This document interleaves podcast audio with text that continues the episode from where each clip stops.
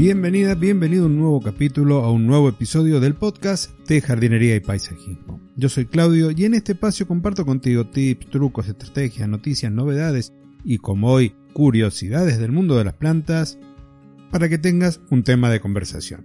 Porque sí, lo de hoy es para que te pongas a charlar con tus amigos, con tus amigas, familiares sobre las curiosidades de la naturaleza. Plantas que caminan, que reptan, que saltan, porque sí, tenemos ese tipo de cosas en la naturaleza y cuantas otras más que todavía no hemos descubierto. Pero antes, quería recordarte que si quieres colaborar con el podcast o contratar mi consultoría, podés ir a cursodejardinería.com y allí lo tenés. También tenés el grupo especial de Fernando Bruce Gardener en donde podés suscribirte y estar semana a semana, día a día, aprendiendo de la jardinería profesional desde el interior de una empresa. Todo en cursodejardinería.com. Y ahora sí, comenzamos con el tema de hoy. Primero me gustaría traer un término medio extraño, que es el antropomorfismo, que es como transmitirle las características humanas a las plantas, a animales, como para poder explicar alguna de las cosas, alguno de sus comportamientos. Y las plantas no quedan exentas de ellas, como te decía, porque hablamos de plantas que caminan, que saltan, que reptan, y acá tiene que ver con que las acciones podríamos compararlas con estas nuestras. Al hablar de, por ejemplo, caminar o saltar, estamos, o reptar incluso, estamos hablando de que se desplazan. No es que tienen pies y pueden caminar, aunque ya vamos a ver una que podríamos pensar como que es algo así. Con respecto a caminar y saltar, tenemos que podemos hablar de las esporas de una planta que tiene sus orígenes allá por la época de los dinosaurios y que nos acompañan todavía, los famosos equisetum o colas de caballo. Resulta que hay una de estas plantas que tiene unas esporas en las cuales tienen cuatro extremidades, como si fuesen patas, que les permite desplazarse, caminar o saltar. ¿Y cómo es esto? En realidad, esas patas, esas cilias, están formadas por dos piezas, una más rígida, una más blanda y esponjosa, que absorbe agua. Al absorberla, se estiran con violencia y al hacerlo, se van moviendo estas esporas sobre el suelo e incluso pueden llegar a saltar para que una corriente de aire las lleve más lejos a nuevos terrenos. Este descubrimiento tuvo lugar en Francia hace casi 10 años, fue publicado en un artículo del 2013 para que te des una idea, y se estudia a esta planta, a este quiseto y a la forma en que sus esporas se desplazan, porque luego esto se lleva a la tecnología aplicada. Continuando con las curiosidades de las plantas, Continuando con las maravillas del mundo vegetal, pasemos ahora a las plantas que reptan. Me voy a referir a un cactus que vive en México y es el único del mundo que se considera como que camina o que repta. El nombre común es chirinola. Este cactus está en vía de extinción y en parte es por esta característica, la de reptar. El nombre científico de esta planta nos habla de ella. Se llama Stenocereus eruca, en donde Cereus hace referencia a vela, a la forma de vela, porque es como una columna larga. Stenos hace referencia a las costillas que tienen que son bien apretadas.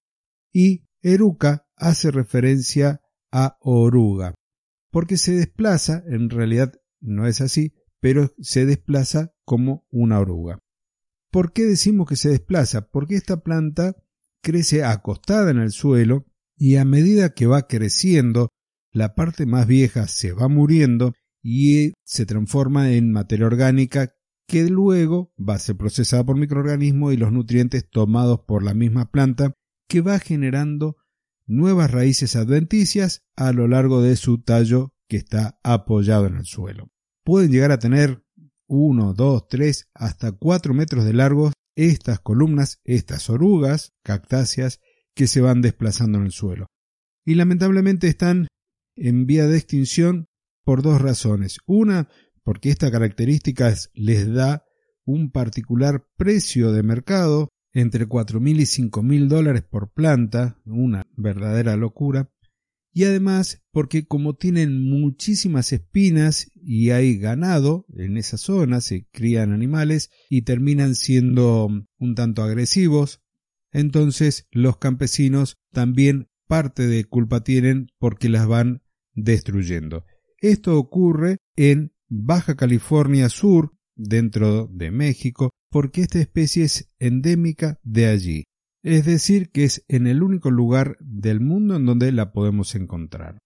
Y para finalizar, la última planta, que es la que en cierta forma originó todo el episodio de hoy, tiene que ver con el árbol que camina. Y empiezo por aclarar varias cosas. Primero, no es un árbol, es una palmera, pero se lo conoce así como el árbol que camina. Segundo, la zona de distribución son los bosques subtropicales de Centroamérica y América Latina. Y una curiosidad sobre su nombre latino, sobre su nombre científico es que se llama Socratea exorrisa. Y aquí el exorrisa podríamos llegar a traducirlo, salvando algunas diferencias, como raíces externas. Para que te des una idea, esta palmera tiene una característica muy particular va generando nuevas raíces desde la parte inferior del tallo.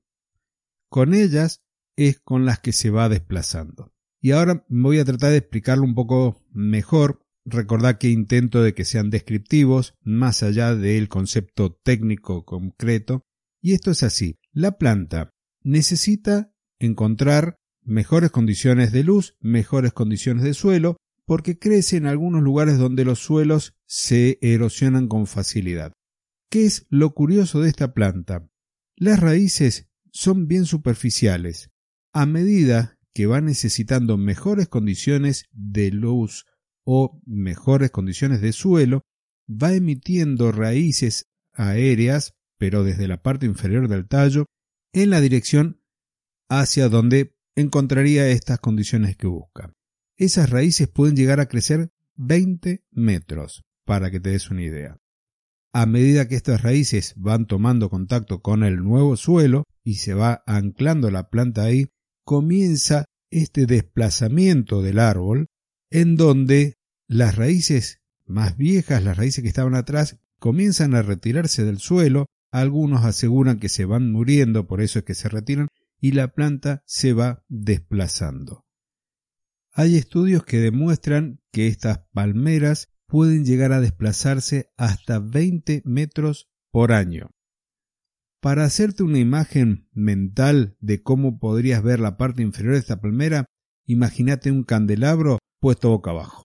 Entonces, a medida que va necesitando desplazarse, va generando nuevas raíces que van creciendo, encuentran el nuevo suelo y van retirando las más viejas de este mismo terreno. Algunos estudios, como te comentaba, dicen que se pudren, otras como que las retira hacia atrás. Yo creo que pasa lo primero, que hay una muerte de esa raíz y posterior pudrición. Así que, ¿qué me contás? Tenemos árboles que pueden desplazarse hasta 20 metros por año, tenemos también esporas que pueden caminar o saltar y cactus que reptan. La naturaleza nunca va a parar de maravillarnos. Y con esto termino por hoy. Te recuerdo el grupo de Telegram de jardinería y paisajismo, los enlaces los tenés en la nota del episodio, donde comparto contigo de forma gratuita todas las semanas información sobre plantas, sobre jardinería, también algunas curiosidades. Y nos encontramos la semana que viene en una nueva edición con Fernando Rivero como colaborador de este programa. Hasta entonces y muchísimas gracias.